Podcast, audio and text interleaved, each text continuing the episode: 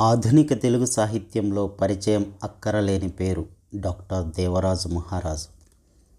సాహిత్యంలోని అన్ని ప్రక్రియల్లో తనదైన రాజముద్రను వేసిన డాక్టర్ దేవరాజు మహారాజు డెబ్బైవ పుట్టినరోజు సందర్భంగా వారి గురించి ప్రముఖ సాహితీవేత్తలు వెలిబుచ్చిన అభిప్రాయాలను ఇక్కడ అందిస్తున్నాం. విని ఆనందిస్తారని ఆశిస్తున్నాం. అవగాహన సంస్థ నిర్వాహకులు డాక్టర్ మానేపల్లి గారు డిసెంబర్ రెండు వేల పదిలో డాక్టర్ దేవరాజు మహారాజు గారిపై రచించినటువంటి వ్యాసాన్ని ప్రస్తుతం విందాం. మహారాజు గారి రచనా వ్యాసంగానికి యాభై ఏళ్ళ సందర్భం ప్రగతిశీల సాహిత్యానికి ప్రత్యేక సందర్భం బైరూపుల భూగోళాధిపతుల బండారం బయటపడుతున్న సందర్భం. దేవరాజు మహారాజు గారి పేరు వివిధ పత్రికలు చదివే నాకు ఎప్పుడు మొదటిసారి ఎదురైందో తెలియదు తెలంగాణ రాయలసీమ దక్షిణ కోస్తా ఉత్తరాంధ్ర భాషల తేడాలు నాకు నేర్పింది మాత్రం విజయనగరమే. వట్టికోట ఆల్వారు స్వామితో ప్రారంభించి అనేక సభల్లో విన్న కాళోజీ వరవర్రావు గార్ల వరకు గల యాస ఉచ్చారణ మహారాజు గారి కడుపుకోత కథల్లో కనపడింది.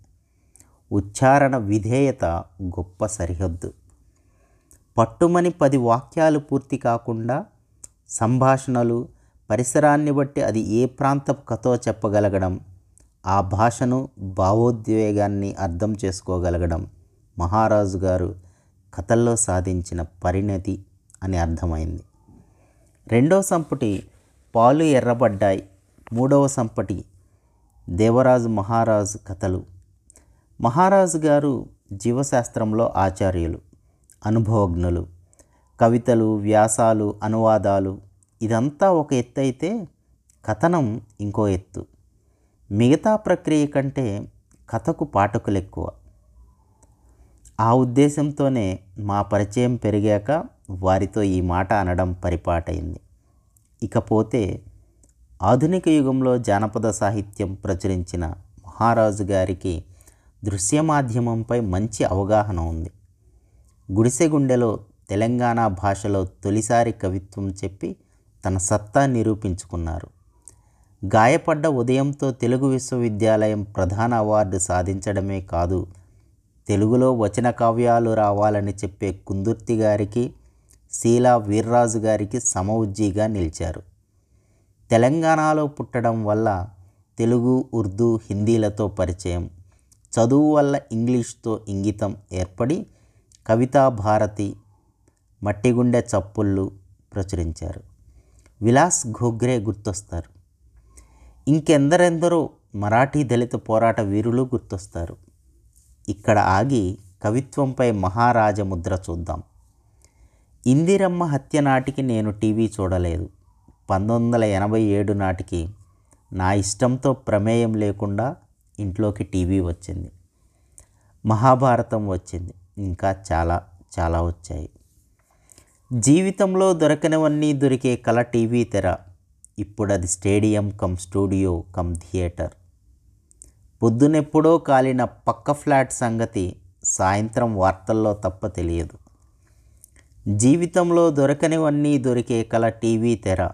ఇప్పుడు అది stadium cum studio cum theatre. పొద్దునెప్పుడో కాలిన పక్క ఫ్లాట్ సంగతి సాయంత్రం వార్తల్లో తప్ప తెలియదు. నిజమే మరి. నగర జీవితం మనుషుల్ని కాల్చుకు తింటుంది. బైరూపులోళ్ళ గురించి రాసిన కవిత రాజకీయ రంకుతనాన్ని ఎండగట్టింది. రాజముద్ర విశిష్టమైనదని రామ్మోహన్ రాయ్ విశ్లేషించారు. మహారాజు గారికి చిత్రకళన్నా ఇష్టమేనన్నప్పుడు ఎంతోమంది చిత్రకారులు కళ్ళల్లో మెదిలారు. పిల్లల మీద ఇష్టం అని బుడుంగు గురువు కెగనామం చిన్నోడి ప్రయాణం అనగనగా కథలతో పాటు తెలిసింది. మహాశ్వేతాదేవి ఎతోవా గెలిచాడు గుర్తొచ్చింది. లైఫ్ టానిక్ రాజుగారి నాటికల సంపుటి.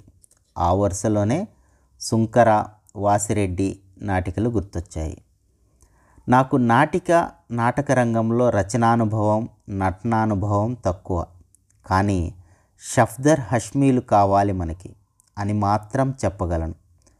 పొగుడుతున్నాననుకోకుంటే సఫ్దర్ హష్మి జేఎన్లతో పాటు మనకి మహారాజు ఉన్నాడు ఆయన సితార్ వాయించగలరట. లైఫ్ టానిక్ చివరి అట్ట మీద మల్టీ కలర్ మహారాజు గారి ఫోటో కింద వాక్యాల్లో ఎంతో నిజం ఉంది.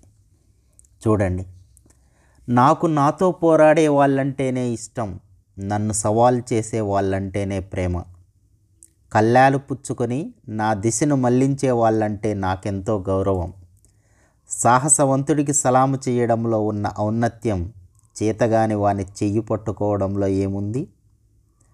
నాకు నాతో పోరాడే వాళ్ళంటేనే ఇష్టం. నన్ను సవాలు చేసే వాళ్ళంటేనే ప్రేమ. కళ్ళాలు పుచ్చుకొని నా దిశను మళ్ళించే వాళ్ళంటే నాకెంతో గౌరవం. సాహసవంతుడికి సలాము చేయడంలో ఉన్న ఔన్నత్యం చేతగాని వాని చెయ్యి పట్టుకోవడంలో ఏముంది? విశాలాంధ్ర ఆదివారం సంచికల్లో ఆయన చేసిన అనువాద నవలొకటి మంచి ముత్యం సీరియల్గా వచ్చింది. వైజ్ఞానిక వ్యాసాలు రాని సందర్భాలే ఉండవు. ఇన్ని రంగాల్లో కృషి చేస్తున్న మహారాజు గారిని హైదరాబాద్ బషీర్బాగ్ ప్రెస్ క్లబ్లోనూ ఇతరత్రా కలిశాను. ఒకసారైతే ఆయన పుస్తకం చదివిన గాఢ సంతోషంతో హైదరాబాదులో రైలెక్కి ఎలమంచిలో దిగి అవగాహన చూసి వెళ్ళొచ్చు కదా అని టెలిగ్రామ్ లాంటి ఉత్తరం రాశాను. ఆ ఆవేశం నా చేత ఆ పని చేయించింది ఆయన గుర్తుంచుకున్నారు. విశాఖపట్నంలో ప్యాబ్లో నెరుడ కవితానువాదాల సంకలనం భువన ఘోష వెలువడింది. సంకలనకర్త విరియాల లక్ష్మీపతి. అందులో మహారాజు గారి అనువాదాలతో పాటు నావి మూడు అనువాద కవితలున్నాయి. వేదిక మీద జేవి సత్యనారాయణమూర్తి మానం ఆంజనేయులు మొదలైన పెద్దలున్నారు. వేదిక విశాఖ నగర పౌర గ్రంథాలయం. శుక్రవారం సాయంత్రం సభలో ఆచార్య వెలమల సిమ్మన్న చెలసాని ప్రసాద్ నిర్మలానంద పిఎస్ నాగరాజు మొదలగు వారున్నారు వేదిక మీద అతిథిగా ఉన్న మహారాజు గారిని నేను పరిచయం చేశాను. సభ గొప్పగా జరిగింది. సభానంతరం మహారాజు గారిని కౌగలించుకొని ఎప్పటికైనా ఒక్కసారి ఏదో ఒక కార్యక్రమానికో ఆ దారిన వెళ్తూనో అవగాహనలో అడుగుపెట్టాలని ఆహ్వానం అందించాను. ఇదంతా మహారాజు గారి సాహిత్య వ్యక్తిత్వం గురించే. హిందీతో పరిచయం ఉంది గనుక హరివంశరాయ్ బచ్చన్ మధుశాల అనువాదం వెలువరించారని విని చాలా సంతోషించాను. బాల సాహిత్యం బడుగు వర్గాల స్త్రీవాద ప్రపంచ భాషల సాహిత్యం వరకు ఉద్యోగపరంగా జీవశాస్త్ర పరిశోధనల వరకు వైజ్ఞానిక వ్యాస సమర్పణ వరకు ఆయనది విస్తృతించిన రచనా వ్యాసంగం. ప్రపంచం నలుమూలల రక్తపాతంతో ప్రకంపిస్తున్నది. దాన్ని నివారించడానికి ప్రజల్ని చైతన్యవంతుల్ని చేసే కవులు రచయితలు చిత్రకారులు శిల్పకారులు మనకు కావాలి. అంతిమ విజయం ప్రజలదే కావాలి. అది తథ్యం తథ్యం తథ్యం. ఈ తరుణంలో మహారాజు గారి కలం గలం సర్వకాల సర్వావస్థల్లో ప్రజా సంక్షేమం దిశగానే ప్రయాణించాలని సాహిత్యోద్యమాభివందనలు సమర్పిస్తున్నాను. అంటూ ఈ వ్యాసం ముగింపుగా ఓ కవితని అందించారు డాక్టర్ మానేపల్లి గారు. ఆ వ్యాసం చివరిలో ఉన్నటువంటి కవితను విందాం. ఫోన్ మోగింది అవగాహనంలో. అంతరాయానికి సంతోషిస్తూ హలో హలో అన్నాను. సత్యనారాయణ కొండ మించి దిగిపోతూ పోతూ లోనికొచ్చాడొక డాక్టరేట్ మహారాజు. ఆనాటికే సూర్యుడు ఖర్చయిపోగా కళ్ళ నిండా నక్షత్రాలతో మహా కౌగలించుకున్నాం పరస్పరం. రెండు కుటుంబాల సాక్షిగా ఫ్లాష్ ఫ్లాష్ చూస్తూ ఉండగానే ఫోటోలంగా మారిపోయాం. మురిసిపోతూ నా రెండు పుస్తకాల మూడేసి ప్రతులిచ్చి ఐదేసి వేల ఐదు చేతులకి వీడ్కోలించాను. ప్రపంచ పుస్తక మిత్రులంతా మీలా నన్నొచ్చి పులకరిస్తే ఎంత బాగుండి ఎంత బాగున్నట్టుండగా రాచి కుటుంబం ఎర్ర దీపాలతో కారు మలుపు తిరిగింది. బుధవారం ఎంతో ఇష్టంగా గురువారంలోకి బయలుదేరింది. ఇది డిసెంబర్ నెల రెండు వేల పదిలో అవగాహన సంస్థ నిర్వాహకులు డాక్టర్ మానేపల్లి గారు డాక్టర్ దేవరాజు మహారాజు గారిపై రచించినటువంటి వ్యాసం.